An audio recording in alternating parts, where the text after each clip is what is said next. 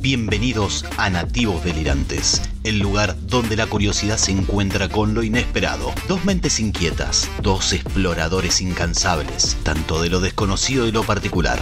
Matías y Tomás, desde lo paranormal hasta las noticias más candentes. Este es el espacio donde nada está fuera de los límites. Prepárense para un viaje a lo extraordinario, donde la realidad se mezcla con la fantasía y viceversa. Así que si estás listo para un festín de ideas, debates apasionados y algunas sorpresas inesperadas, te invitamos a quedarte con nosotros en este viaje extraordinario. Están a punto de sumergirse en el universo de nativos delirantes. Prepárense para lo inesperado.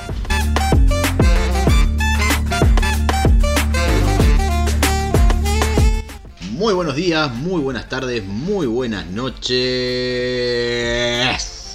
Nativos delirantes al aire nuevamente. De este lado, Tomás. Y de este lado, Matías. ¿Cómo andás, Matías? Bien.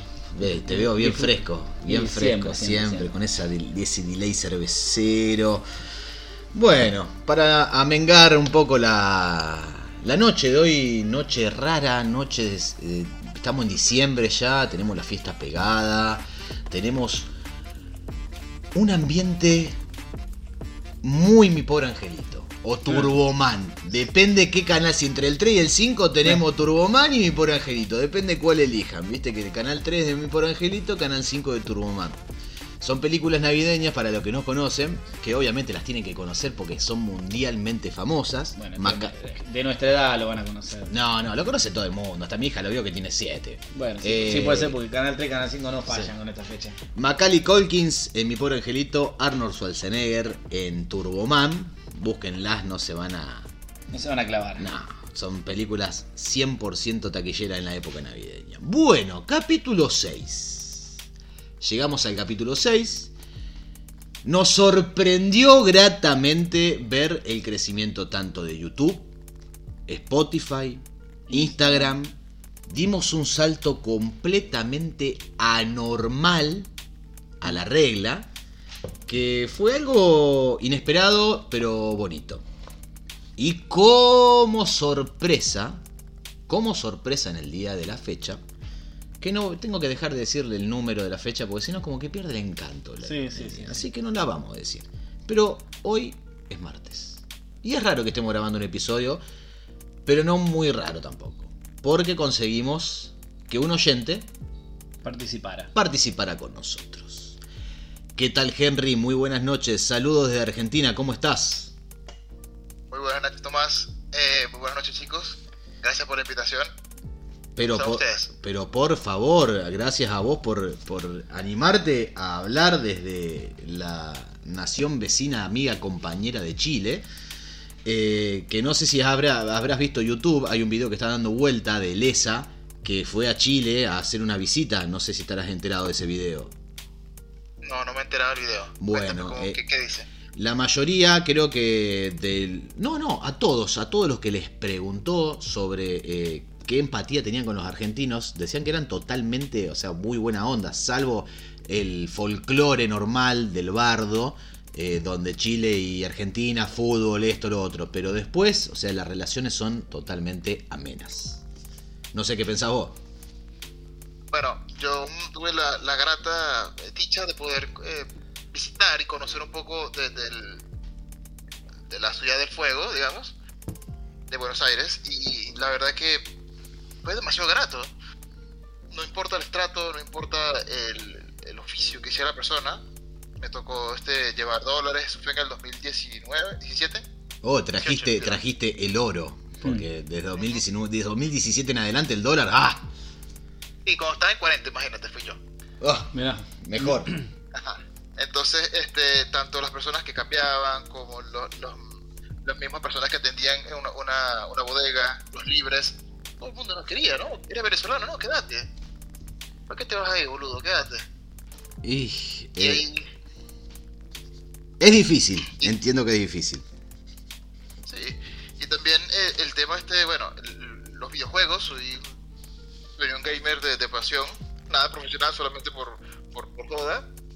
Y tengo bastantes conocidos eh, argentinos y la verdad es que son muy cercanos, muy amenos, muy efusivos al momento de expresar su cariño. Somos los mejores puteadores seriales en, el momento, en algún momento. Estamos reconocidos en eso mundialmente, lamentablemente, ¿no?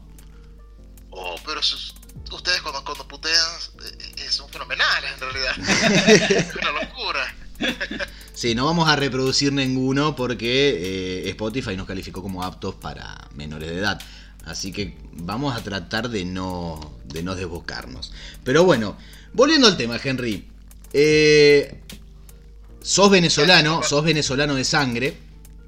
Y Sí. decidiste encarar una vida en Latinoamérica desde el lado chileno. Tal cual, sí. ¿Me contás por qué? Ya, mira, eh, para nadie es un secreto la situación que está viviendo Venezuela. Yo, mm, yo tengo una pareja y bueno, llegó un momento en el 2015, ya, nos, ya era, era, era, era invivible.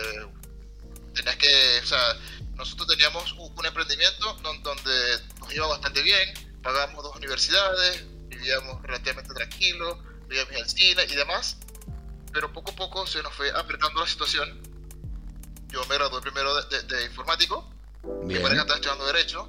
eh, yo no consigo trabajo informático en Venezuela. Lo que hago entonces, eh, bueno, voy a voy a estudiar ingeniería en, en telecomunicaciones. A ver si me abre un poquito más el abanico de, de posibilidades.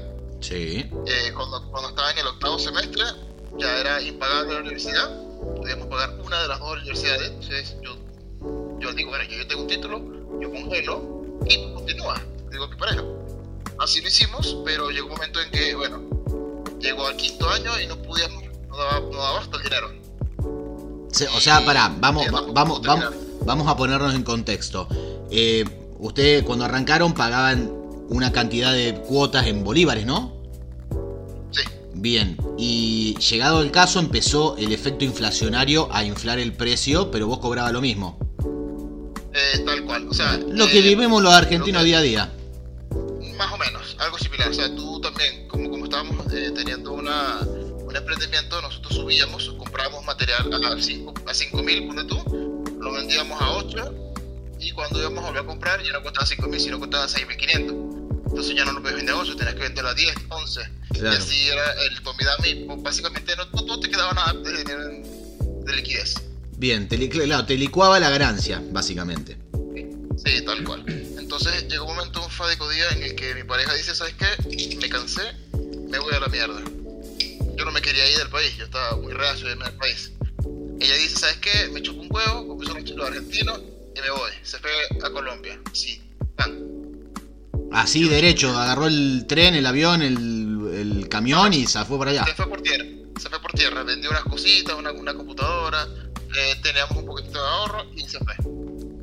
Y yo, ay, Dios, ¿qué hago? Bueno, Te puso entre En la espada y la pared. En una semana este, vendí un aire acondicionado, otra cosita y le caí en Colombia. En Colombia duramos que ocho meses. Luego ahí reunimos lo suficiente dinero como para poder irnos por tierra hasta Chile. Entrando a la frontera de Chile, ya habíamos pasado y demás. Cuando íbamos a pagar el pasaje desde Arica hasta Santiago por tierra, no nos alcanzó. Nada más tenemos el pasaje, pero no sola persona. Y ahora, puta, ¿qué hacemos? ahí lo que o sea, tengo, tengo la, la dicha de tener un tío en, en Miami y nada, se puede comprar un chip, meterse en el teléfono y decirle, mira marico, me quedé aquí parado, help me. Me, Ayúdame. me mandó algo de dinero para el pasaje y me sobró un poquito más, no sé, 20, 30 dólares. Y con eso, bueno, pudimos comer desde Arica hasta, hasta Santiago, que son 38 horas, 36 horas, una cosa así. Sí, más o menos, creo que son algo de 1100 kilómetros, ¿no? O más, más, un poco ¿Más? Sí. Claro. Entonces, nada, ahí darle, llegamos acá y bueno, ahí a ponerle ganas. Llegamos a una, a una, ¿cómo se llama esto? A una sala, durmiendo en un colchón. Bueno, poco a poco, bueno, ah, buscando trabajo, buscando ganarnos la vida. Así que nada, fuimos poco a poco teniendo nuestros papeles, trabajando. Bueno, he trabajado en un sinfín de cosas. Fui garzón, ¿Qué? Henry, Henry, te voy a hacer una consultita, una preguntita. Bueno, yo, Ah, dime. yo te iba a preguntar, eh, bueno, eh, qué te llevó a irte, pero básicamente ya me lo contaste. Y, y la otra pregunta que te iba a hacer era si lo tenías planeado, pero veo que no, tampoco por lo que me contaste. Así que, eh, te voy a preguntar algo que no me quedó claro. ¿Por qué Chile? Eh, porque era la economía más estable y que proyectaba más mm, la productividad a nivel de Latinoamérica en ese momento. ¿Y, y, el traslado? ¿Cómo fue? ¿Cómo? Disculpa, ¿me repites? El traslado de, desde tu país hasta Chile. ¿Cómo, cómo fue que, que, lo realizaste? O sea, en, en muchos casos, por ejemplo...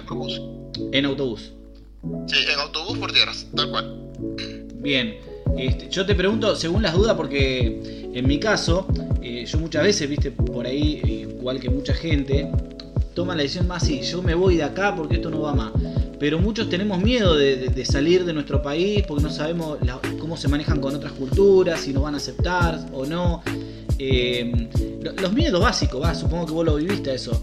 Eh, entonces, ¿qué le podés decir a la gente en caso de, cuando vos eh, tomaste la decisión, o tu mujer, o cuando lo tomaron entre los dos, cuando vos tomaste la tomaron la decisión, perdón, de ir directamente, ¿qué, le podés aconsejar a la gente con, cuestiones de sus miedos, ¿no? de, estas dudas que tienen?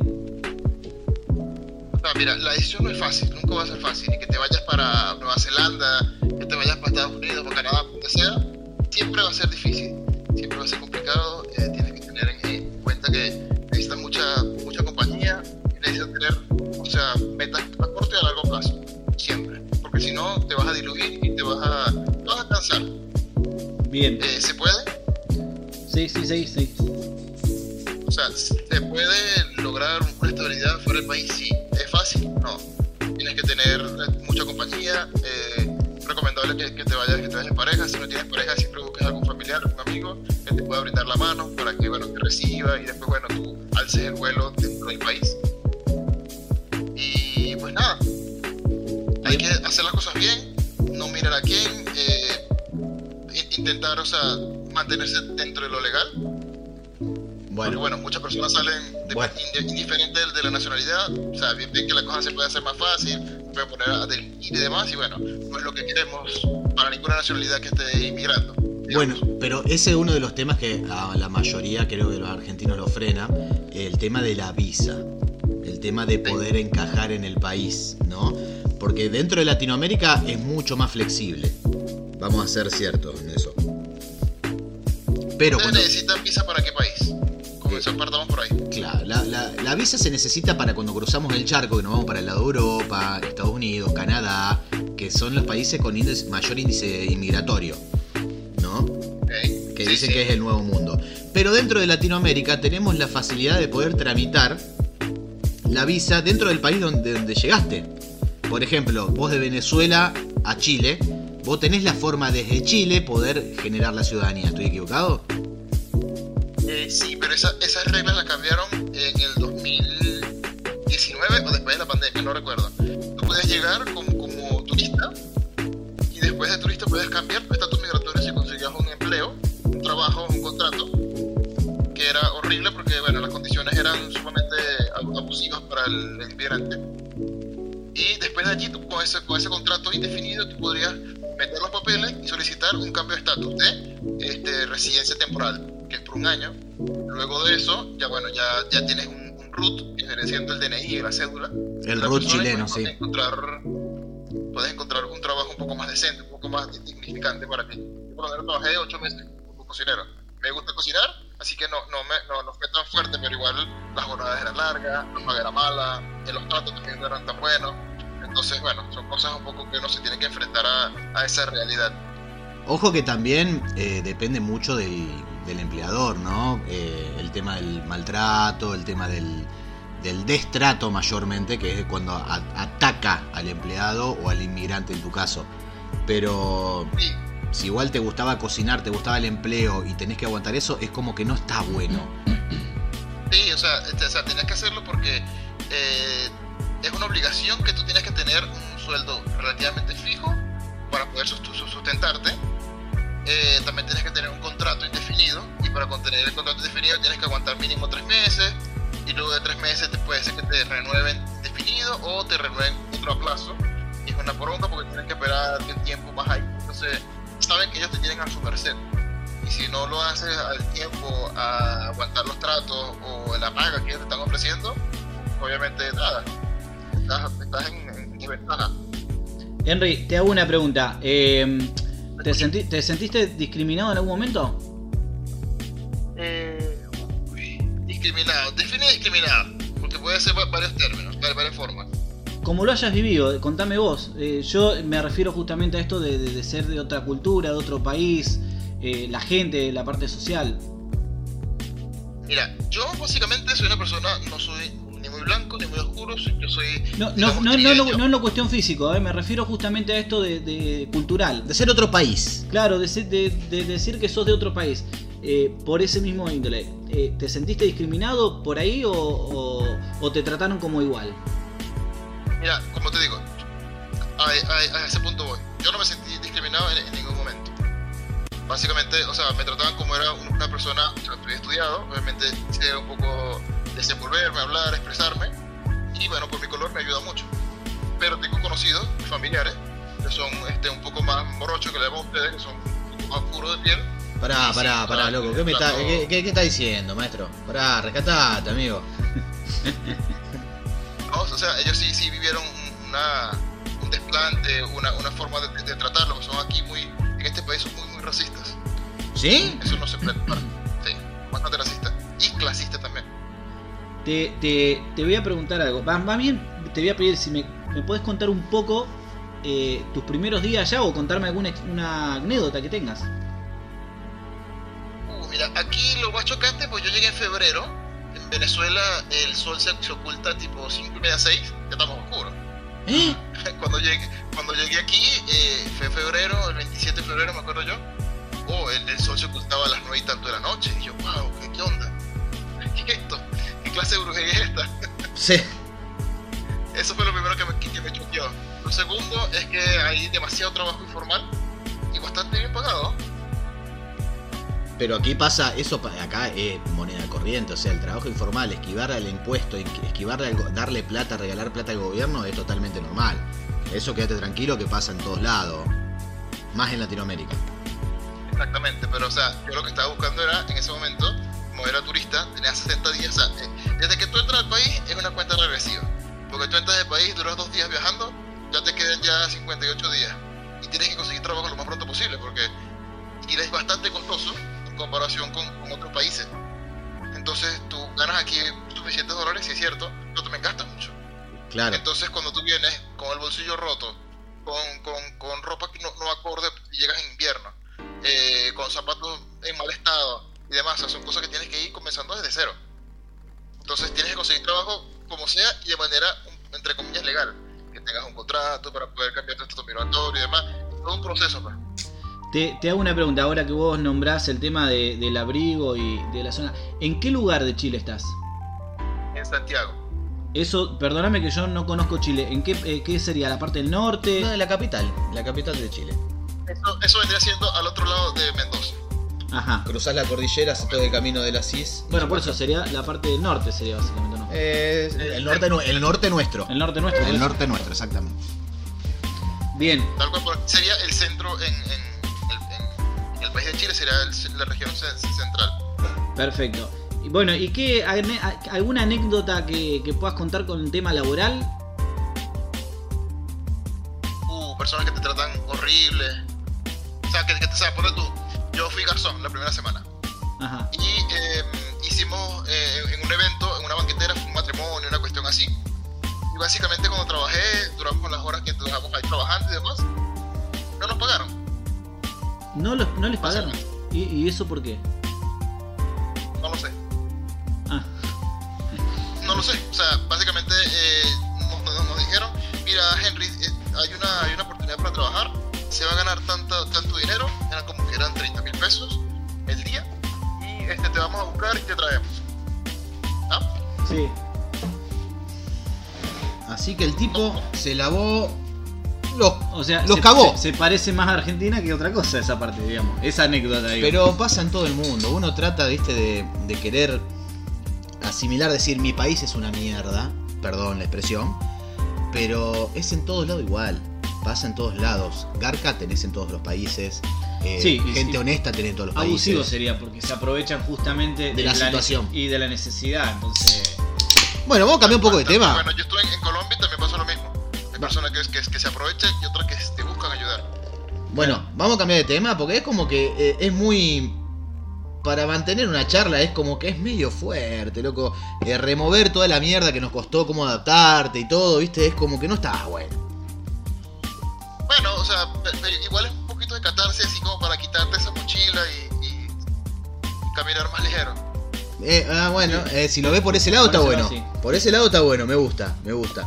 Escúchame, a ver, yo sé que eh, por ahí hay varias cosas de la inmigración en cada país, donde por ejemplo, eh, yo sabía que la... Voy a ser medio discreto, vamos a tratar de ser medio discreto con este tema. Yo sé que hay varias colombianas que han migrado a Chile, donde han lleva- la mujer chilena antes era muy peluda. ¿Ok? Era muy peluda. Yo lo, lo tiro por ese lado. Ya sé por dónde vas. Ya sabe por dónde bueno. Bueno, yo sé que la mujer colombiana llegó y la mujer colombiana le gusta hacer lampiña a la vista. ¿Qué pasa? Mucha bikini, muchos vestidos cortos y demás. No le gusta tener pelo. Contagió a la feminidad chilena a que se depilen. ¿Estoy en lo correcto o le estoy errando? No, totalmente, 100%. Se ha notado mucho la diferencia cuando, cuando, comenzaron a llegar, digamos, las chicas de, del Caribe. Se arreglan Ahí el pelo, se arreglan las uñas, se arreglan el- las pestañas, las cejas. Y aquí las chilenas se, lavaban la cara y salían así. Así derecho. Con cola de caballo atada solamente y salían a la calle. Y ahora vos la ves súper producida. O sea, la No- no inmigración... ni siquiera cola. La inmigración tiene muchas cosas buenas que la gente no nota, pero que sí contagia. Yo por lo menos acá con los chinos, ¿qué pasa? Yo agarré un gusto por la gastronomía china, que no me animo a cocinarla, olvídate que voy a preparar sushi o algo de estilo, pero me gusta comer, consumirla. Y tenemos, su- tengo, porque gracias al Bueno, super chino pero- que tengo cada pero cuadra. es una forma de compartir también. Compartir, compartir conocimientos ya sea en la cocina este, Sí, o por lo gusto. las relaciones. A ver, eh, eh, sin ir más lejos. Nosotros, por ejemplo, jugamos el, clásico fútbol americano que no es nuestro, es de Norteamérica. Eh, también. Entonces, y hay mucho que les gusta. Entonces, digo, es una cuestión también en ese, en ese caso es como más bien como compartir un poco de, de- de la cultura, ¿no? De, de la parte linda de la cultura, que son los deportes, la comida. Ahora, yo te pregunto, cuestión moda, eh, ¿hay mucha diferencia en tu país con Chile? La moda, la vestimenta, dices tú. Sí, Sí, indudablemente, claro que sí, muchísimas. Primero, la temperatura. O sea, a- a- aquí te puedes colocar, te puedes vestir tipo personas del Bronx, que eres rapero. eh, sí, sí, aquí, las personas son muy raperas. Andan con su gorrita, con sus su marcas anchas y demás. Venezuela, ¿en qué parte te vas a poner una marca ancha? Nada más en el pico Bolívar. Sí, claro, allá están a 40 grados mínima. Esta es, el- esa es la, la media, 30 grados. la media. Y yo me quejé el otro día con 29. No, pero bueno, igual es, Es otra temperatura, no es el mismo calor que acá, húmedo, horrible, destructivo, mosquitos. Eh, creo que usted no, No, tiene no, hay- es lo mismo, es lo mismo. O sea, básicamente es lo mismo. Dependiendo de la zona, eh, puede ser un calor seco, un calor húmedo, pero siempre hay calor. Y mosquitos hay en, la ciudad- en todo el país. Y la diferencia en la comida en la que vos estabas acostumbrado y cuando llegaste a Chile, eh, ¿qué, qué diferencia nos podés contar?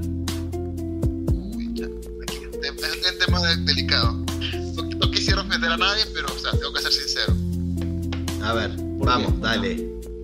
Eh, te trabajé en cocina y con- conozco de primera mano los, los- los platillos. Y la verdad que de toda la paleta de, de, de opciones que puede tener el- la gastronomía chilena, no sé, yo, yo personalmente, opinión mía de Henry, eh, podría sacar los locos. ¿A quién? El, ¿Perdón? hay un platillo que se llama los locos, son unos moluscos. Ah, Los locos son unos moluscos.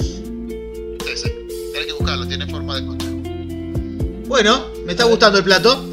Eh, Eh, ¿Qué más? Este, la plateada es un, es un corte de carne que lo hacen ahí. eh, primero lo hacen al horno, después lo hacen y lo sofríen. O sea, queda divino.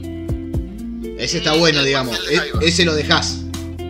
Sí, sí, esos tres. El pastel de jaiba, que es un, eh, un cangrejo, un cangrejo azul. cangrejo azul. ¿Qué tiene Roquefort? ¿Algo de eso no? No, se llama jaiba, pero básicamente es un can- cangrejo con, la, con unos, unos destellos azules en el caparazón. Ah, suena rico, pero ¿qué es lo que se le come con- a todo cangrejo? La parte de atrás. Sí, y, y del resto, o sea, el tomaticán, el charquicán, la sopa y pilla, el pastel de choclo, eh, no, no, de verdad que no, no, no, no, no es, lo, no, es, no es fuerte, digamos. La sopa y pilla. Vos sabés que me hace recordar un viaje a Mendoza. Donde me ofrecieron. Yo, o sea, yo soy de la tierra, loco, de, del colectivo, de la torta a la parrilla, que es eh, la torta a la parrilla es una masa de harina cocinada en parrilla, ¿no? Eh, hacé de es un disco de harina, básicamente, con grasa, con grasa, de algunos le ponen grasa, otros le ponen aceite, depende quién te la haga y cómo la cocine. Pero la, la tradicional, la clásica es con grasa. Sí, la tradicional es con grasa. Eh, en algunos casos se inventó realmente para cuando algún nabo se olvidaba de comprar pan. Sé que hacían, mandaban a la mujer a amasar 10 minutitos. El tipo agarraba, le decía, bueno, acá le pongo la grasita, la daba vuelta, le hacía una tipo pizza y la tiraba en la parrilla y comían con eso para reemplazar el pan. Eh, cuando yo llego a Mendoza, a mí me ofrecen sopa y pilla. Yo, Ya. yo los quedo mirando como diciendo, ajá, ¿qué es la sopa y pilla? ¿No conocés la sopa y pilla? No, no conozco la sopa y pilla porque soy un bruto ignorante de una ciudad urbana donde tengo colectivo, tengo mucha gente y no conozco la sopa y pilla. Resulta que la sopa y pilla es lo mismo que la torta a la parrilla pero con maíz. No, no lleva harina.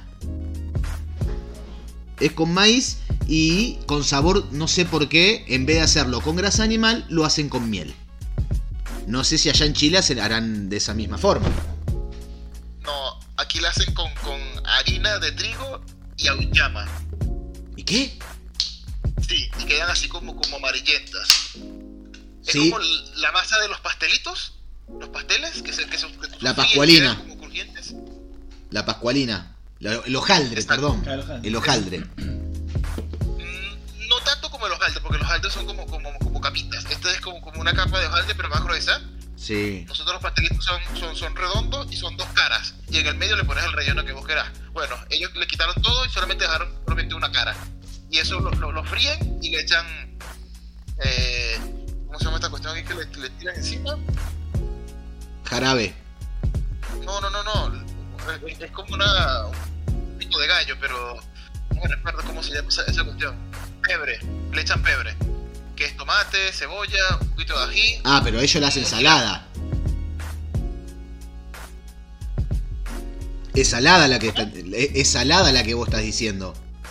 Sí, sí, pero ellos le dicen pebre. Y, y eso se lo echan encima y aparte le echan eh, salsa, salsa de tomate o mostaza. Y ya. Pero Salsa de tomate con mostaza. Ah, sería como si fuera una mezcla de ketchup con Sí, mostaza. sí, sí, pero hacen una mezcla re potente. Yo me creía, me creía hombre comiendo la Como sopa de pilla. agridulce sería.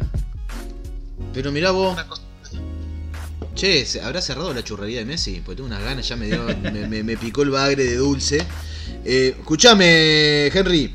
Y el tema eh, amistades, ¿te fue complicado? ¿Te fue difícil armar un, un círculo? Ahí, ¿conociste gente emigrante? ¿Conociste gente del país? ¿Cómo, cómo viene el tema ese? Ya, yo por la suerte tengo una, una amplia familia por parte de mamá. Y aquí había una. O sea, tenemos, yo tengo como unos 15, 14 primos aquí aproximadamente. Por ende, por ese lado, eh, también tiene mi hermana. Y bueno, a través de los amigos o conocidos de ella, uno iba haciendo nuestro círculo, pues, que se iba expandiendo, se iba reduciendo dependiendo de las situaciones de la vida. Bien. Pero la verdad que, que por amistades no me.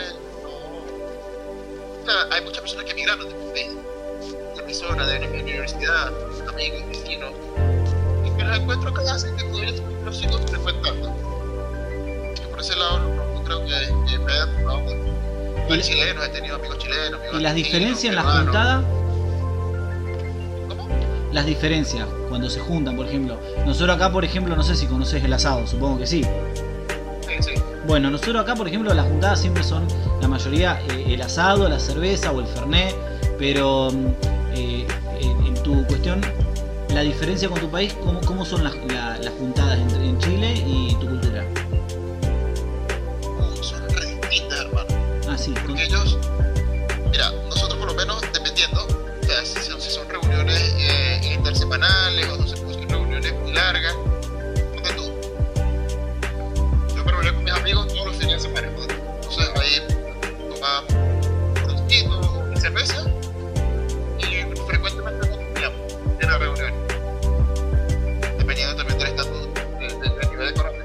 Ajá. Después ya cuando, ya comenzamos a trabajar todos y demás, tener más dinero, ya se hacían parrillitas o hacíamos, hacíamos un tipo de comida. Comida callejera, por ejemplo. Tequeño. Eso está bueno, eso me gusta. Es tipo un burrito medio raro, pero está bueno.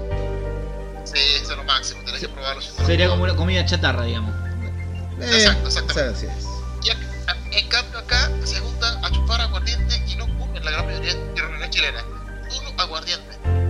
O sea que se sientan a, a escabiar y no a comer, dejan la queda toda la comida.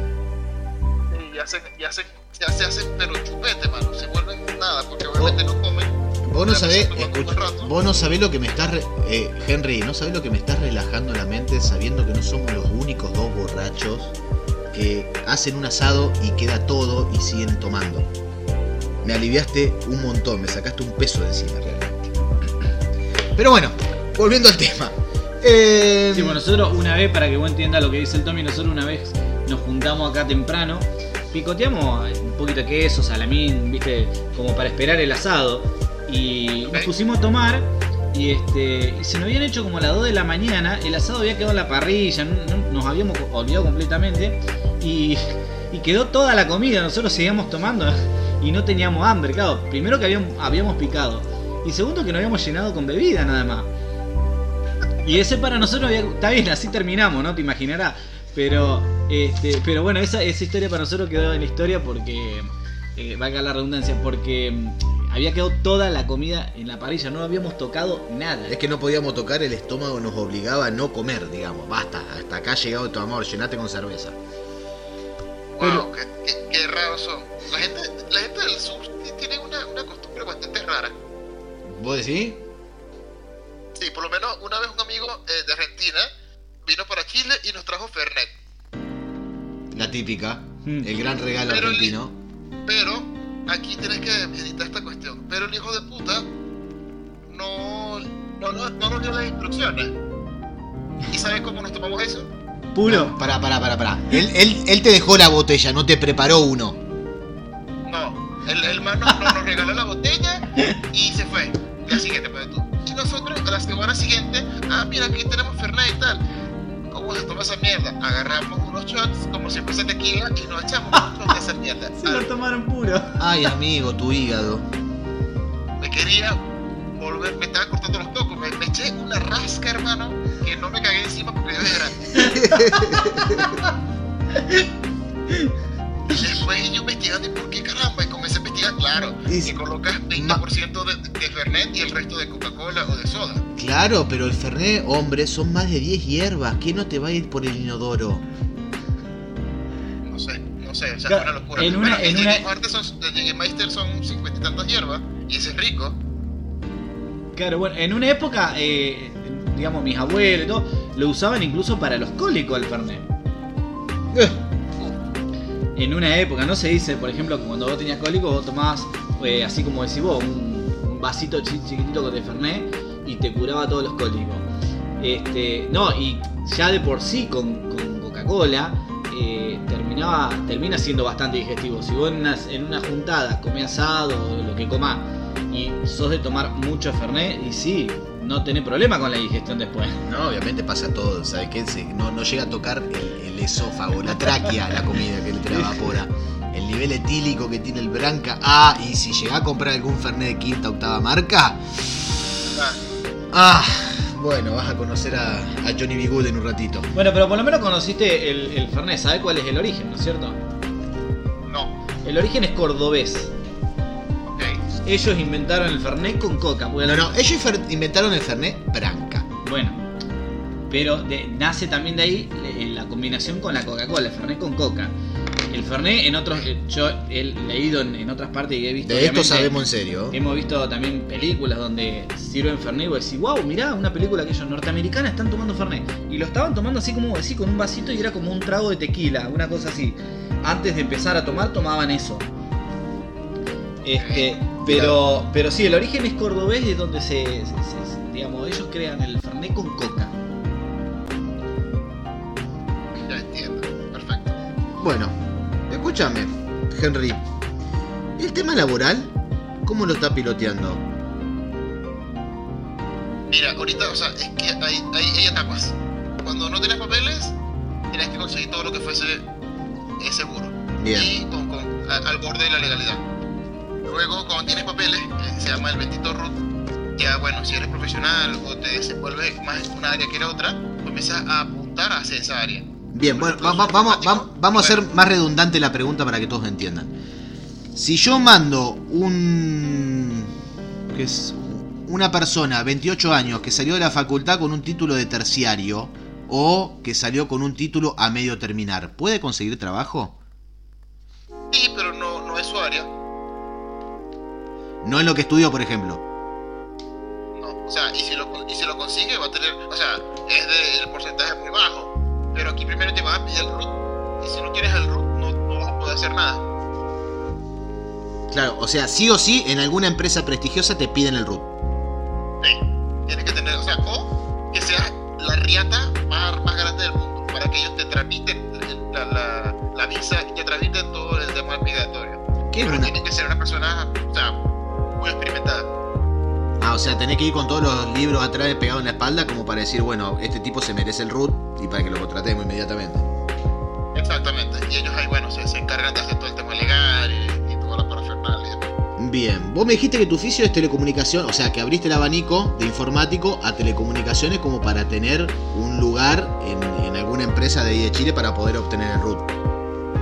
Exactamente. Yo soy eh, técnico informático y, eh, bueno, llegaste al Al octavo. Igual cuando... Sí, sí, al octavo semestre, son, son 10 semestres. Bien. Pero, pero igual, o sea, tú sales de la universidad y tú no sabes nada. Y después que tienes, no sé, 10 años de experiencia, entras en una empresa nueva y no sabes nada, básicamente. Siempre estás aprendiendo cosas nuevas. Es que siempre aprendés en el rubro. Yo también, viste, eh, tengo, estoy en el mismo rubro y yo tengo casi 10 años de facultad metido encima. Y es básicamente, acá en Argentina salís también sin, sin la experiencia de campo, que es fundamental, que no sé por qué no, lo incluyen en, en esta área. Eh, no podés llegar ni siquiera a ¿cómo decirte? A configurar un switch, que es un es una animalada, pero bueno, ya no vamos a poner friki con ese tema.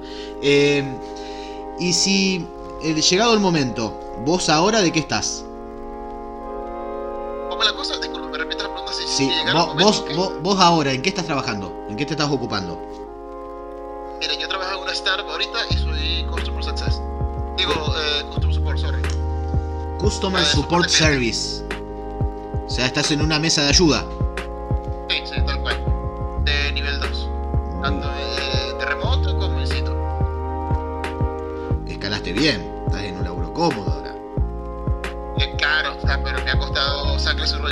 No, no, obviamente, si estás desde el 2015 ahí, imagínate que. No, 2000, 2015 o 17. 2017 son, estamos 2023, casi 2024, estuviste remándola 7 años. 7, 8 años. 7, 8 años casi. Claro, es un numerito importante como para remarla y decir, bueno, por lo menos por fin tengo mi laburo, estoy tranqui. Y tu pareja pudo también asentarse, porque viste que hay veces que hay casos que uno se asienta y el otro no, o se asientan los dos. Mira, eh, gracias, gracias a Dios mi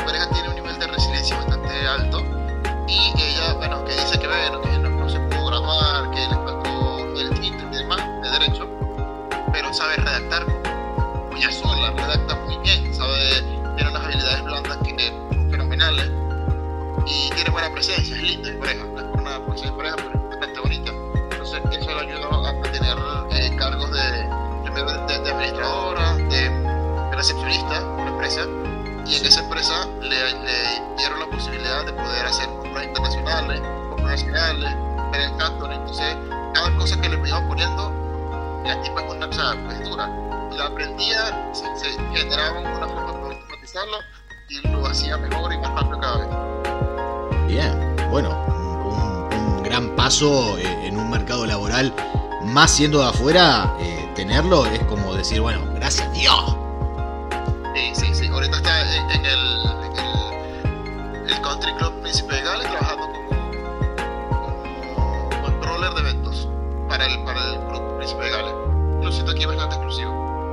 Mira, sácala del ángulo, Matías. Hace la gran Dibu Martínez, dale. Su trabajo entre ustedes, digamos, el trabajo de los dos, digo, eh, tanto vos como tu pareja, eh, es- eh, los días son de lunes a viernes, de lunes a sábado, ¿cómo se manejan allá? Mira, mi trabajo vendría siendo de lunes a viernes y el de mi pareja es desde martes a sábado. Ajá. O sea que eh, combinan en algún franco, digamos. ¿Cómo? Disculpa, no te No, entendí. Franco, día libre. Claro, los días libres, combinan ustedes, tienen días libres juntos. Sí, sí, claro, sí, claro, porque ella trabaja el- la mitad del sábado, bueno, compartimos la mitad del sábado, la mitad del, del- o sea, el domingo completo, y el lunes, como yo estoy en trabajo eh, eh, de remoto y cuando hay algún incendio salgo, bueno, podemos compartir aquí el lunes. Bien, ¿cuál es el ocio de usted y, qué, y, y cómo se manejan allá también los ¿Cómo? dos? O sea, ¿Qué- claro, ¿qué manejan en el tiempo libre? ¿Qué es lo que hacen? ¿Qué se puede hacer en Chile, en Santiago? Eh, claro, contanos de, de ustedes y también en lo que es eh, las costumbres de allá de Chile, por ejemplo, qué es lo que se acostumbra. Mira, aquí se acostumbra mucho ir a los parques. Eso es una cosa también que es una anécdota bastante extraña. A ver. En los parques así, donde tú, en, en las plazas, hay grama. ¿Qué? Aquí ¿Grama? en Chile estamos al borde del desierto. ¿Qué- entonces, qué el- grama? El la grama es bastante codiciada, digamos. ¿Qué es la grama? Vamos, vamos a arrancar de raíz. ¿Qué es la grama, Henry? Pasto, pasto, o sea, como el verde cuando tú juegas fútbol, eso que este- se ve verdecito ahí, ¿cómo le llaman ustedes? ¿Grama? ¿Césped? Ir a un lugar verde. Césped. Sí, pasto. Césped, digamos, césped. Entonces, este, eh, las personas salen del laburo o, o están con su pareja y se acuestan en el césped, ahí nomás. No, no se pone mantel. No se, vos acá no te llega a poner un mantel y te acostás en el césped. Te tenés que rascar la espalda con un rastrillo doble hoja. Así que date una idea. Cómo te pica todo el lomo. Tal cual, pero esta persona, yo he visto personas totalmente dormidas, roncando, Bueno, eso acá son los sin los hippies. Ah. wow, eso sí me choqueó. Dije, ¿qué onda? ¿Qué, qué pasa aquí? ¿Qué es esto? Y después, no importa el estatus social, siempre vas a ver personas tiradas en, en el césped, durmiendo, el fresco, lo que sea. Bien, y el tema de la temperatura ahí, cuando, por ejemplo, qué sé yo, invierno sé que eh, es pura neblina que parece Londres, Chile. Y en, el invierno es bastante, bastante cómodo porque estamos muy cerca de la, bueno, Santiago como tal, estamos bastante cerca de la cordillera. Y, y aquí en verano puede ser, no sé, 35, 36 grados, pero en la noche siempre se refresca un poco, porque los vientos vienen desde Argentina hacia Chile ¿Y el En ocio? invierno eso nos juega en contra. El ocio en esas temperaturas, ¿cómo lo manejan? ¿El cómo? El ocio. El ocio, el ocio, el- el- los días libres. Pues bueno, mira, o sea, en los días libres podemos ir, podemos ir a un restaurante o salir a, a- a un parque o montar bici, ir, a, ir al cine, visitar a algún familiar, Por- hacer diligencias. Por más, por más que haga frío, digo. Por más que digo, cuando usted en invierno le baja la temperatura, eh, ¿hacen lo mismo o hacen otras cosas? ¿Tienen otras actividades?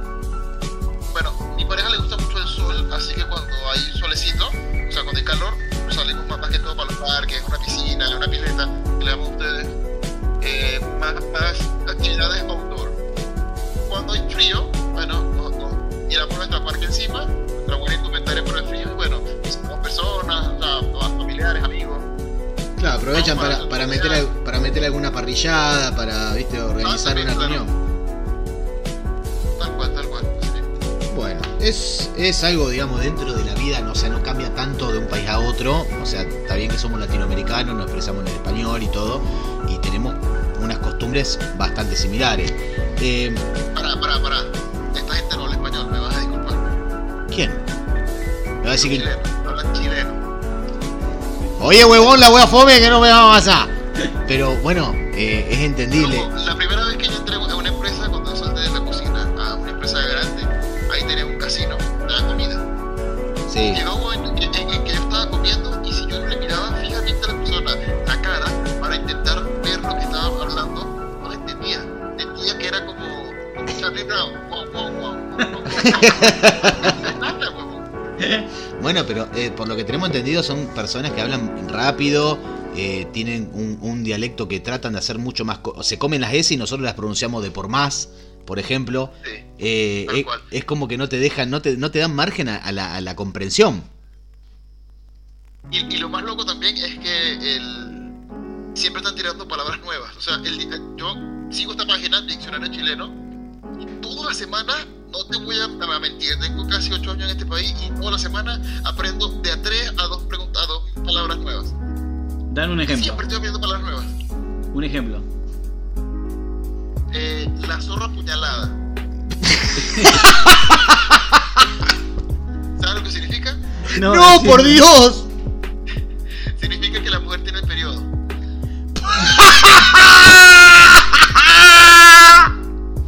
Por ejemplo. Perdón.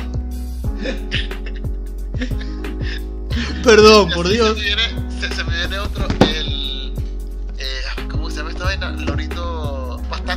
Un lorito pastando. ¿Sabes lo que es un lorito pastando? No, ¿qué es? Cuando la mujer está eh, eh, en la cama y estás teniendo relaciones sexuales con ella, está en como un perrito, de perrito, digamos. O sea que, bueno, pero entonces la- lo que vos, la- las palabras nuevas que vos estás aprendiendo básicamente son todas sexuales. Sí, o sea, sí, e- ellos hablan básicamente, bueno, ¿qué te puedo decir? Nosotros allá eh, le, le decimos al, al, al órgano reproductor masculino pene, huevo, bicho, por ejemplo, ¿no? Aquí le dicen de 500 formas. Nosotros tenemos la- las bocinas, nosotros le decimos corneta. Eso es pene por acá. Ajá. Al, al, al pico, nosotros lo conocemos como el pico de la gallina, el pico del ave, aquí el Exacto. pico también el huevo. Yo pienso igual. O, exacto, o también eh, a, a- la cima de la montaña, nosotros le llamamos el pico, por eso se llama el pico Bolívar. Si tú lo googleas, el pico Bolívar vendría siendo la montaña más alta de Venezuela, Sí. donde está la cima más alta de la montaña. Te sigo. Es más, eh, corneta, nosotros llamamos a la bocina de, de- de la- de los autos corneta, también. Sí, puede ser, sí, ¿Qué significa eso? Y así no, pichula también le dicen aquí, le dicen congo, berenjena, no, le dicen de 3.000 formas diferentes al, al pene acá. Bueno, bueno, sí, acá, acá también por ahí en algún momento sí, eh, de forma de chiste por ahí se, se utilizan las frutas, las verduras, El, eh, ca- el casco alemán, la berenjena. por eso, fruta, alemán. uno le va poniendo, sí, le va poniendo diferentes eh, diferentes apodos, digámosle. Pero me dejaste helado, loco, la concha de tu hermana. Perdón la expresión, pero.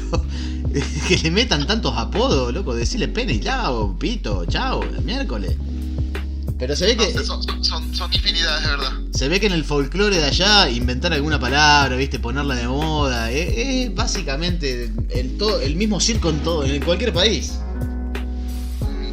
Y también ellos, ellos tienen una, una cuestión bastante rara, que ponte tú, eh, las personas de clase baja, personas que son un poco eh, con tendencia a robar, con tendencia a hacer cuestiones delictivas, le llaman flight, o personas rotas. Flaipe o persona rota. Sí, o sea, este es un roto. Tú lo que eres un roto es como decirte que eres una persona de clase baja, que te vistes mal y, Bueno. y que tienes pinta de. Un choro, un de- ladrón, de eso sería. No, no, acá le decimos fisura. Que sería más o menos en el mismo término, roto. Porque la fisura es cuando algo se rompe. Exactamente. Entonces, yo conocí esos dos términos y después, un tiempo más, te le llama también Kuma a esas personas. Puma. ¿Y cuál es la diferencia? Son, sinónimos. Ah, bien, son sinónimos de, de lo Claro, acá sería rocho, por ejemplo. Entonces, te tenés roto, tenés este flight y tenés Kuma. No te lo que son Kuma. Yo, ¿pero ¿por qué? ¿Qué onda? ¿De dónde, de dónde viene eso? Tú googleas Kuma y no, no te aparece nada. No, pero a alguno le habrá salido, de- capaz que lo han querido robar, dijo, ¡eh, Kuma! Así viste como hablan ellos. Y quedó prendido, quedó Kuma. Mayormente pasa así, las palabras nacen así de la nada por un- algún, grito, alguna excitación o algo y sale. Ah, Y- Otra cosa también aquí que tienen ellos, que, o sea, ahí YouTube le cayó como anillo al dedo a ellos porque graban una acción. Por ejemplo, me, me llega una a la mente, que está, eh, eh, está un- un- do- una pareja, un chico y una chica, y el chico está rayando el, un colectivo. Está haciendo la firma porque se cree grafitero y demás. Y hay una persona que le está llamando la atención, mira, por favor, no rayes eso, que no sé qué más y tal. Y viene la chica y le dice, ¿qué? ¿Te vas a poner la capa? Y La gorra. Te va a poner, Te va a poner la gorra. ¿Te vas a poner la capa ahora? Agarran ese contexto, tienes que ver el video porque si no, no vas a entender el contexto aquí. Todo el mundo sabe lo que significa ponerse la capa. Y uno como que, what the fuck, ¿qué significa eso? Y te mandan el link del video. Y para que veas el video y ahora lo entiendes. Entonces, sería como. Acá nosotros le decimos te va a poner la gorra. Sí, de vigilante, de eh, policía, más, no sé, más o menos por ahí. Claro, sí, sí, sería así el término, vigilante, vigilante. Y cuando alguien se pone de vigilante le decimos. Te va a clavar la "Ah, gorra. te va a poner la gorra. Pasa que el- lo nuestro tiene un, un- un tinte más siniestro el tema de la gorra, pero no nos vamos a meter por ahí. Me dejaste con la duda, ahora ahora vas a tener que poner. No, de- después busca qué es ponerse la gorra en Argentina y te va a salir, creo que en el segundo o tercer coso te sale en Google. Porque es me- bastante fuerte. Vamos a, volvemos a la época de la dictadura Sí, militar. si no, después vamos a clavar algo. Sí, eh, ya vamos a hablar, en algún momento vamos a hablar de la dictadura militar, eso no se hagan problema. Mm. Che, Poto, ¿estás tomando algo? No, solamente agüita. ¿Cómo agüita? ¿Cómo agüita? Agüita, agüita nomás, agua, H2O. No, secas. Eh, eh, Entretenémelo, entretenémelo. Yo te diría que vaya a la heladera si tenés alguna cervecita o algo y, y, y te habrá una porque mira, ahora, ahora te voy a mostrar el Tommy y te vas a escuchar eh, el placer nuestro cuando uno se junta a hablar. no toleramos que la gente tenga sed, así que toma. Para vos, A ver, para vos, un- una Santa Fe. No sé si se escucha la SMR.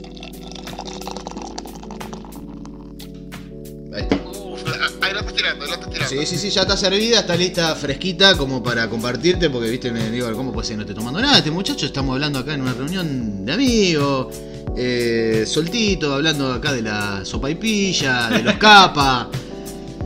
Qué bárbaro, loco. Vos sabés que me hiciste reír mucho, me hiciste reír mucho con las cuestiones sexuales, que se ve que también les debe dar vergüenza, por eso buscan como meterle nombres eh, o, o palabras particulares como para que, no sé, qué sé yo, la gente grande no lo entienda. Supongo que viene por ahí, ¿no? Sí, puede ser, puede ser, pero lo más loco es que entre se conocen todas las palabras. Y mira, aquí, una búsqueda rápida, como está en la computadora, en la computadora te pongo que diccionario chileno A ver. son, pero una sin, sin fin de, de palabras, son como 3.000, 4.000 palabras más o menos. Ah, pero qué, o so- solo de Chile. Exacto, exacto, las palabras que ellos tienen, pues digamos. Decinos una, a ver si estás leyendo el, el diccionario, decinos una que es la más rara que te pueda parecer. Pero en este momento se llama monacrema. ¿Qué? ¿Y qué significa? Y encuentras a una persona muy linda. Una crema. Que consideras, que consideras una persona muy linda. Nada que ver. ¿Y, y cómo se dice eso? ¿Cómo se le dice a la otra persona? Ay, mona crema. Te parto en... No, ¿cómo es el tema? Pará. Ni idea, ni idea. No, no, no sé en qué contexto dirías eso. ¿Y en tu, en, en tu, en- y en tu cultura cómo ¿Han se diría? el callapazo? ¿Cómo? ¿Han escuchado el callapazo? No, ¿qué es? Es cuando, cuando alguien te, te- cuando sales regañado, cuando te retan en una, en una discusión. Ajá, es ca- caña marzo. Eh, ¿Cómo es? ¿Es caña? Caña marzo. No, callapazo. Callan paso. Caña paso. No pasaste las pasos. O sea, te quedaste en las pasos. claro. ¿Y, y en tu cultura Pero- cómo se diría eso? Pero, pero, esto también tiene un doble sentido, porque la callampa aquí también significa pene. Entonces, si te dieron un callapazo, fue que te dieron un, un mortadelo. dieron Un una peñazo en la un frente, en, en la pera. don- No, ¿cómo fue el tema? Entonces, eh, eh, viste, eh, es burdo extraño, porque aquí en cualquier momento te sale un chinazo y, y es complejo. Ahora, ahora, yo quiero, quiero que me lo traduzcas a tu cultura. Esas palabras así, por ejemplo. Dame un ejemplo de, de- de estas palabras que me estuviste diciendo que todas son referen- re- refieren todo a lo sexual. Eh, por ejemplo, en tu cultura, ¿cómo se diría? En Venezuela. O, como, como cuál, o sea, digamos una, a ver, porque no, no, no me llega ninguna Eh, a la mente. Vos dijiste antes, por ejemplo, eh, qué sé yo, por ejemplo, la, la última que dijiste, esta del cañapazo, esa, ¿cómo es? Ah, mortadelo, le, le diríamos nosotros. Mortadelo le dirían ustedes. Porque, o sea, no- en Venezuela no se ubica la vianesa que se llama mortadela, ¿no? Sí, Ok, se asemeja mucho al miembro masculino. ajá. Y dar un callapazo significa ¡pam! pegarle con, con, con, con el mortadelo a alguien. Está bien, ustedes, utilizan como nosotros, por ejemplo, las referencias sobre las cosas que se asemejan. Como nosotros, por ejemplo, usamos el, temo- el, temi- el término el banana eh, o la berenjena. eh, entonces, ustedes utilizarían la mortadela.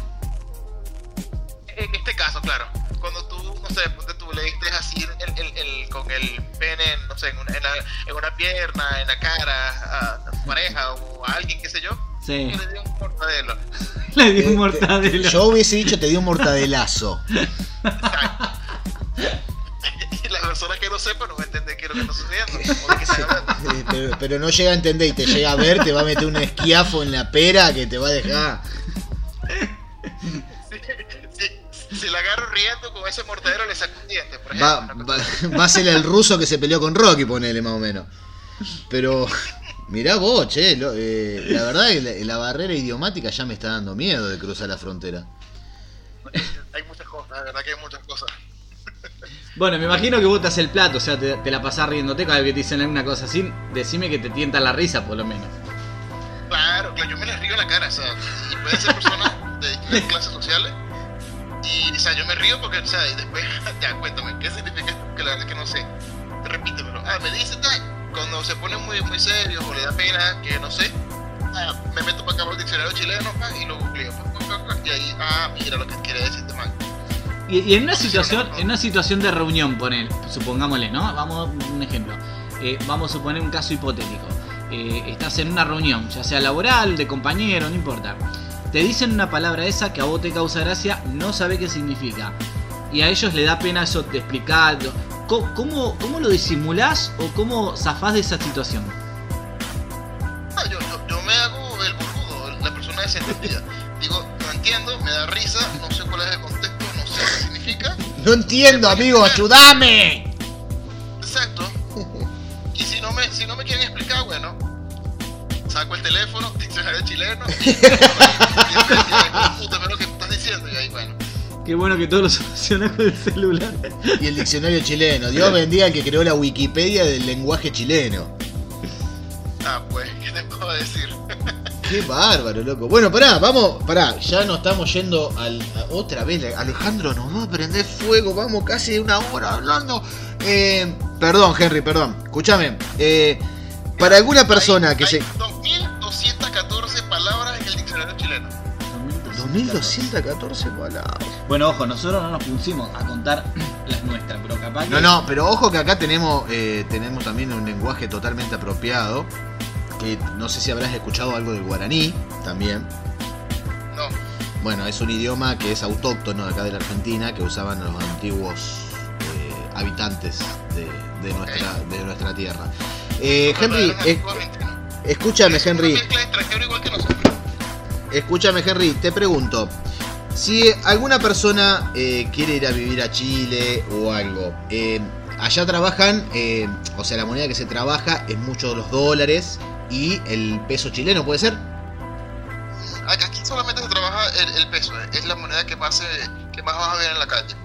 Bien. Y si, por ejemplo, uno de los muchachos va a un adolescente, no un adolescente, sino un muchacho con 22 años, a querer radicarse a Chile y poder trabajar, ¿cómo la puede llevar? ¿Cuánto vale un alquiler? Eh, ¿Cuánto vale eh, la semana en, en cuánto se alimentos? gana. ¿Cuánto se gana? Mira, eso es una ruleta. Tú, dependiendo de la comodidad, de la cercanía y, y del estado de- del departamento o de la habitación en la cual quieras vivir, van fluctuando. Por ejemplo, yo cuando comencé a. Cuando, cuando arrendé mi primer departamento, este, o sea, la habitación en realidad, pues estábamos compartiendo en un departamento de dos habitaciones y, ar- y arrendamos una. Eso nos costó 200 mil pesos ah, en el 2017. A ver, en dólares, 200 mil pesos, ¿cuánto sería? Ya te digo, precio dólar Chile, 200 mil pesos, serían 227 dólares. 227, dólares. sí, sería caro. Eso sería el alquiler. Serían casi De una 200 habitación. mil pesos. De una nuestros. habitación, o sea, un monoambiente sería. 200 lucas nuestras, Matías. No, no, no, no, no, no, no, no es un buen ambiente, es un departamento de dos habitaciones y tú arrendaste Ah, bueno, Ah, ahí, claro, claro. ahí ya está, está, está enumerado, está bien, digamos. Sí, eso es. Y estás viviendo, estás viviendo tranquilo, estás viviendo con, con tu espacio mínimo. La cama, Y la ganancia en baño- un trabajo. personal y demás. Y la ganancia en un trabajo más o menos promedio, como para mantener un, un departamento como eso, ¿en cuánto andaría? Yo digo que deberías por lo menos ganar entre 400, 450 por ahí. Para poder tener que te quede algo para, para, para el fin de semana, para el día. Dólares. Eso serían, el día a qui- día. eso serían 500 dólares. Eh,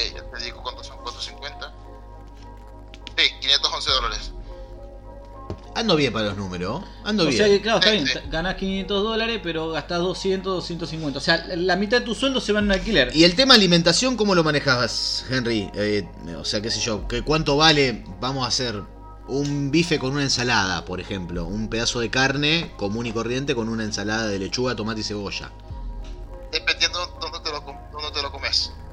No, si no, irte eh, por un restaurante te puede salir como en 30 lucas. pero no, no, no, te estoy hablando del departamento, de ser lo más austero, lo más rasca, lo más bajo del, del, Sí, del de cocinarte vos en tu casa. Hacértelo tú mismo. Exacto. Ya, el kilo de carne debería estar ahorita como entre 9 mil y 10 mil y 10 mil pesos. Ey, Digamos están, que de este, de este kilo te salen 8, 6, 6 filetes, 6 bistecs, digamos. Sí, seis bifes. Están acá, como acá. Ya lo alcanzamos totalmente los precios a, a- a la, a la vecina Sí, ciudad. incluso, incluso creo que está un poquito más caro. Sí, puede ser que estamos más caros que ustedes ya. Sí, O- El kilo de arroz sale en entre 700 a 900 mil pesos aproximadamente. Digo, de 700 Estamos pesos, 500 y sorry. 600. sí. 500 y 600. Sí, más o menos son- se manejan los mismos precios. Mira, para que te des cuenta, un kilo de gallo oro está 1300 pesos. ¿Y esto será cuántos dólares? Eh, un dólar 30. Mira, está, está más caro que acá. Mira, Ahí tenés. ahí tenés.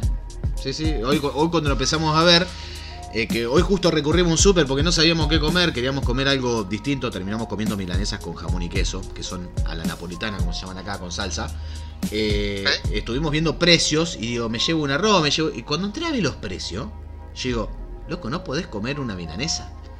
Porque acá el sueldo no es lo mismo que allá en Chile, o sea que a, a vos te, te reconocen esa inflación que tuvieron en un momento.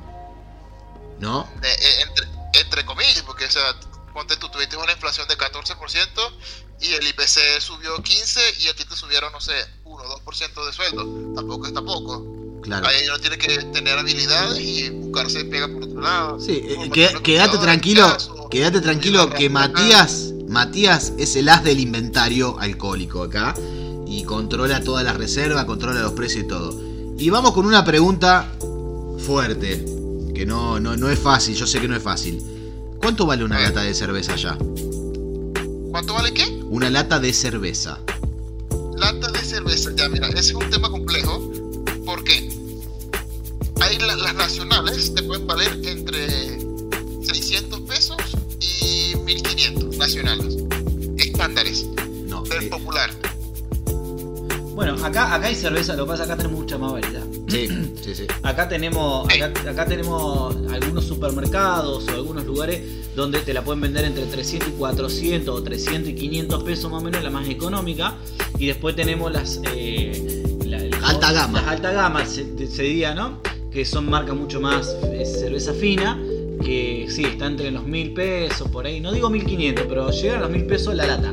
No sé si 1500. 1500 yo ya, le- ya diría que son eh, aquellas latas importadas. La botella de corona está 1100, Matías. Bueno, eh, es importada. Y no trae Tenía una 400. consulta. Yo, Sí. con- yo conozco la, la 24.5. La Patagonia. Sí. Ya, esa aquí vale 2 mil pesos cada, cada, cada, cada botella. Ah, cada botella. Bueno, no, acá No, estaría sí. unos 1800. Sí, estamos Sí, menos- sí, está parejo. Está estamos parejo. menos. O sea, 2500 no, pero 1800 está seguro. Son 2 1800. dólares, dos dólares 30. Eh, exactamente. Sí, sí, más o menos, más o menos ese margen. Sí. Y, y bueno, ahí se rompe todo si son cervezas o colombianas o cervezas venezolanas. En cerveza venezolana me van a odiar mis, mis compatriotas, pero teniendo la, la, la, la paleta y las opciones que tienes aquí, hay una cerveza, la, la, la Polar o la Zulia, que es muy famosa en Venezuela, te la quieren vender en, en 1500, en 2000 pesos acá. Cuando con ese monto te puedes comprar una alemana. Bueno, pero calculemos que los precios que tienen en Venezuela son los mismos de exportación que tienen en Argentina, que están abordados de impuestos. Mm, Sí, pero ajá, ahí, es cuando yo, yo creo que dice que, que ataca como el, el- el sentimentalismo o un poco el, el patriotismo de la persona. Pero yo Sí. digo, mira, ¿sabes qué? A mi juego, yo prefiero comprarme una cerveza, una artesanal, alemana, austriaca, polaca, una, una- una cerveza o sea, diferente, porque tienen toda su puta vida. Es, es como que tú prefieras tomarte, no sé, un, vino a, a un whisky, dependiendo del gusto, pero en mi No, más- Sí, no, no, pero está bien, yo te entiendo perfectamente porque acá nosotros, por ejemplo, eh, estamos en la misma. Nosotros en algunos lugares nos pueden vender, por ejemplo, una Quilmes o una Santa Fe, eh, qué sé yo, 1500 pesos y capaz que por 1500 pesos estás pudiendo conseguir, eh, no sé, una Estela, una Heineken, alguna marca más eh, fina o, o la misma Corona. La corona, sí. Eh, y, y en preferencia nuestra, si vamos al caso, a nosotros nos gusta mucho más, por ejemplo, ya sean alemana o de, de- digamos, nivel extranjero, nos gusta mucho más, es, una cerveza mucho más fina y vale lo mismo que por ahí la- la- las, las de acá, eh, como por ejemplo la Santa Fe, que es el nombre de una provincia. Y entonces, este, por ejemplo, la cerveza Santa Fe, que es de acá de la provincia de Santa Fe, sería bien, bien nuestra, pero cuando vas a comprar una botella, eh, la botella está saliendo casi lo mismo que, que, por ejemplo, en el, eh, el ejemplo que vos pusiste, una alemana. Y yo me quedo con la alemana. Que me perdone mi país y mi provincia, pero la alemana es mucho más rica, mucho más fina. Exacto, exacto. Y son cervezas un poco más fuertes, tienen más cuerpo. Claro. Pero ya va, me entra una duda. Cuando tú llamas botella, ¿de cuántos ml estamos hablando? ¿De Li- litro o de 333? No, Eh, 4.75. Ah, No, la- lo que es botella, nosotros hablamos de un litro. Cuando hablamos de botella. Acá se venden botellas de un litro. Entonces estamos mal, entonces estamos mal, porque yo, yo te estoy hablando de, cincu- de 500 ml. Medio litro.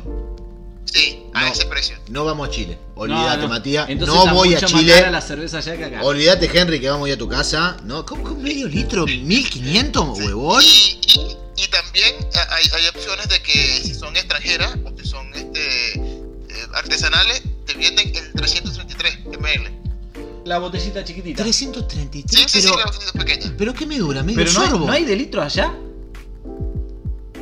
Sí, entonces a, a eso, a ese precio tenés que subir el doble. Ah, la- la- hay cerveza de litro y les. les, le- le- 3000. Un 3000. Pará, pará, a ver. Sí. Una cerveza de litro. 3 vale- dólares. Vale 3 dólares. No, valdría 5 dólares. ¿Cinco? No, No. Chile, nos vimos en Disney. Bueno, por eso entonces acá en Argentina hay más borracho, me Sí. parece. ¿Y, y qué es lo que toman que es una bebida alcohólica que sea realmente económica? ¿Cuál es la, la bebida económica en la que tenga más ventas allá? Mira, aquí estoy viendo la escudo, que es, que, que es la cerveza, digamos, del pueblo. Que, o sea, yo no te recomiendo que te eches una, una que te emborraches, que te pongas ebrio con esa cerveza porque el, la resaca es atroz, weón, Oh. dura como una semana. Sí, sí, sí, sí. Ya- La, ya- la conocemos, La con, conocemos. con algunas marcas de acá, sí. Ya, esa vale 1500 pesos el litro de esa, pero es la más, uf, la más bajita. Uh, uh, la- sí, en Damajuana. mala, de cuenta mala. que en Damajuana. Sí. Acá en una época se vendía el vino en Damajuana, el barato, por ejemplo. Damajuana, Ah, bueno, a- Damajuana aquí- tenía como a- el 5 borrachito litros. de Cuatro la calle litros, como el vino 700. En, en- en bolsa de cartón. No, Bolsa de cartón. pero ay, la cirrosis a la, a, a la orden de los médicos. No, Sí, bueno, a- sí, sí, acá en ese puedo caso se vende, por ejemplo, ahora el vino en cartón, por ejemplo. Que es el vino más barato. Sí, sí, sí. Eso sí, cerveza no, cerveza eh, tenemos en lata o en botella. Sí, nada más. no, no hay otra, no hay otra. o en barril. Yo cuando fui por allá para, para Argentina su- me volví loco porque todas las, todas las, todas las cuestiones eran de al litro. Eso es Exacto. una locura. Pero es hermoso. Acá eh, di- directamente, por ejemplo, ¿qué pasa? Hay momentos en donde tenés promoción que vos podés comprar pack de 24 latas, en donde un cajón de cerveza, vos no lo eh, mide lo mismo. Claro, sí, sí. Mide lo mismo y, el- y las 24 latas te terminan saliendo mucho más barato que el porrón de litro. El beneficio está en que la, la lata es, vos te querés tomar, mm, no sé, un vaso de cerveza, te tomás una lata y ya está. El porrón de litro lo abriste y, se lo- te desperdicia la otra mitad si no querés tomar más. Y por otra parte, la lata vos la metés en el freezer, se enfría en dos minutos. La botella no, la botella la metés en, fri- en el freezer y como es más cantidad y es vidrio, eh, Demora más. demora mucho más. Sin contar la limpieza, que la lata la tiraste al tacho de basura y ya está. Y las botellas son retornables, en su mayoría. Pero bueno, en algún momento vamos a hacer un encuentro, Henry. Quédate tranquilo que, cap- Ah, que capaz que no, Sería no, no sé qué, qué te, qué va a convenir más, que vayamos para allá o que vos vengas para acá. bueno, si me invitas yo voy, no te preocupes. Ah, mirá, No, pero la- no arruga, no Pero arruga. La, la invitación no hace falta, la invitación está hecha. Vos venís cuando quiera y enseguida hacemos este, un programa en YouTube Sí. para que se vea que viniste, para corroborarlo. Largamos en vivo. Claro, y este. Y sí, y hacemos cultura nuestra en la cuestión de la comida y sí, compramos todo tipo de cerveza. De ahí de última, ya que está más barata que allá, te puede dar todo el gusto que vos quieras. Sí, mientras venga con No, dólares. Olvídate. Si la vez que cuando yo fui allá en el 2018, este, me compré to- todas las cervezas que pude ver. Era un carrito, me compré una de cada una para probarlas. Fueron un par de semanas borra- de, de borrachera, Sí, digamos. sí, sí, no, no, no hubo, no hubo tu tía. Y después a- ahí me quedó gustando fue la, la 24.7 y dice, bueno, después Que era de ya la Patagonia. Sí, sí. ya Pero vamos a darle a esa duro y bueno, me, me probé todas las variedades. Rico, No, rico. y, te digo que ahora salieron muchas variedades más, o sea que tenés para probar si querés venir. Ah, buena. Lo anotaré. sí, sí. Ah, anotalo, anotalo, porque hay otras variedades. pendiente. Y en cinco años, viste, las recetas van, van cambiando. No, sí, ahora, ahora salieron, bueno, no sé si la probaste, pero ahora salieron, por ejemplo, de miel, entre otros frutos. Eh, La frutos rojos. la fruto rojo. Eh, no, no, ahora, eh, ahora salieron otras variedades que, que la verdad que están muy buenas. Algunas están muy buenas. A mí en mi caso, por ejemplo, eh, no me gusta mucho la cerveza negra. La comparto y tomo, no tengo problema, pero yo prefiero más eh, la- las amargas, como por ejemplo las que son fuertes, como la 24-7. eh, o, eh, si no son rubias, eh, colorada, por ejemplo. Ah, Pero, La, elige todo lo las top. coloradas serían rojas, ¿no? Claro, las rojas, las rojas. Eh, pero, pero después sí, no, igual. A ver, nosotros somos cerveceros toda la vida y, y hemos probado casi todo de lo que es cerveza. todo. Bueno, hemos probado todo. Proba- pero cuando nosotros le llamamos probar, eh, es decir, nos hemos puesto en- hasta en pedo eh, con toda la, la variedad de cerveza. Entonces, sa- sabemos decir, viste, por ahí a veces uno dice, yo me acuerdo de una época cuando recién empezaba a tomar y compraba una lata, no sé, roja, una lata negra, una rata rubia y de diferentes marcas y decimos, bueno, vamos a tomar un traguito cada uno para ver qué, cuál es el sabor. Ese era el principio. Ahora directamente, como ya lo conocemos, decimos, bueno, hoy por la temperatura sale este- esta Sí, variedad, listo, y tomamos esa. Y capaz que hace frío y en vez de tomar una bebida caliente, digamos, como si fuera el whisky o alguna bebida blanca, nosotros compramos cerveza, pero compramos de otra variedad. Y si comemos pizza, compramos otra variedad diferente. Vamos variando según la comida o la temperatura que hace. Ah, pero hacen un buen maridaje entonces ustedes. Sí, no, quédate Sí, tranquilo, sí. nosotros no. Vendo hígado. No, no, nosotros no, no, no le hacemos asco ni, ni tampoco rechazamos eh, te- en, ninguna, te- en, ninguna, en ninguna estación, digamos. No, no, no, acá, acá no hay momentos de frene. Henry, no te enojes, pero ya llevamos casi una hora y media hablando. Eh, nuestro, nuestro manager nos va a mandar a la mierda. Eh, ya se enoja cuando pasamos los 50 minutos. Imagínate cuando yo le diga, che, Ale, tenemos una hora y 20 de podcast hablando con el vecino. Nos va a matar. Henry, muchísimas gracias por participar de este delirante episodio, capítulo número 6. No, y gracias por compartir la- el tema de la cultura, tu experiencia, porque básicamente de eso se trata eh, el podcast, sino de compartir justamente experiencia, de contar de, de parte de uno. Así que. Pa- Me acaba de mandar un mensaje Ale. si ya terminamos. Nos va a matar. Oh, Bueno, eh, Henry, en serio, muchísimas gracias. Ha sido un placer totalmente enorme. Si el viento a favor nos da la suerte, eh, nos vamos a encontrar, nos vamos a, a discernir en un gran abrazo y en un barril de 5 litros.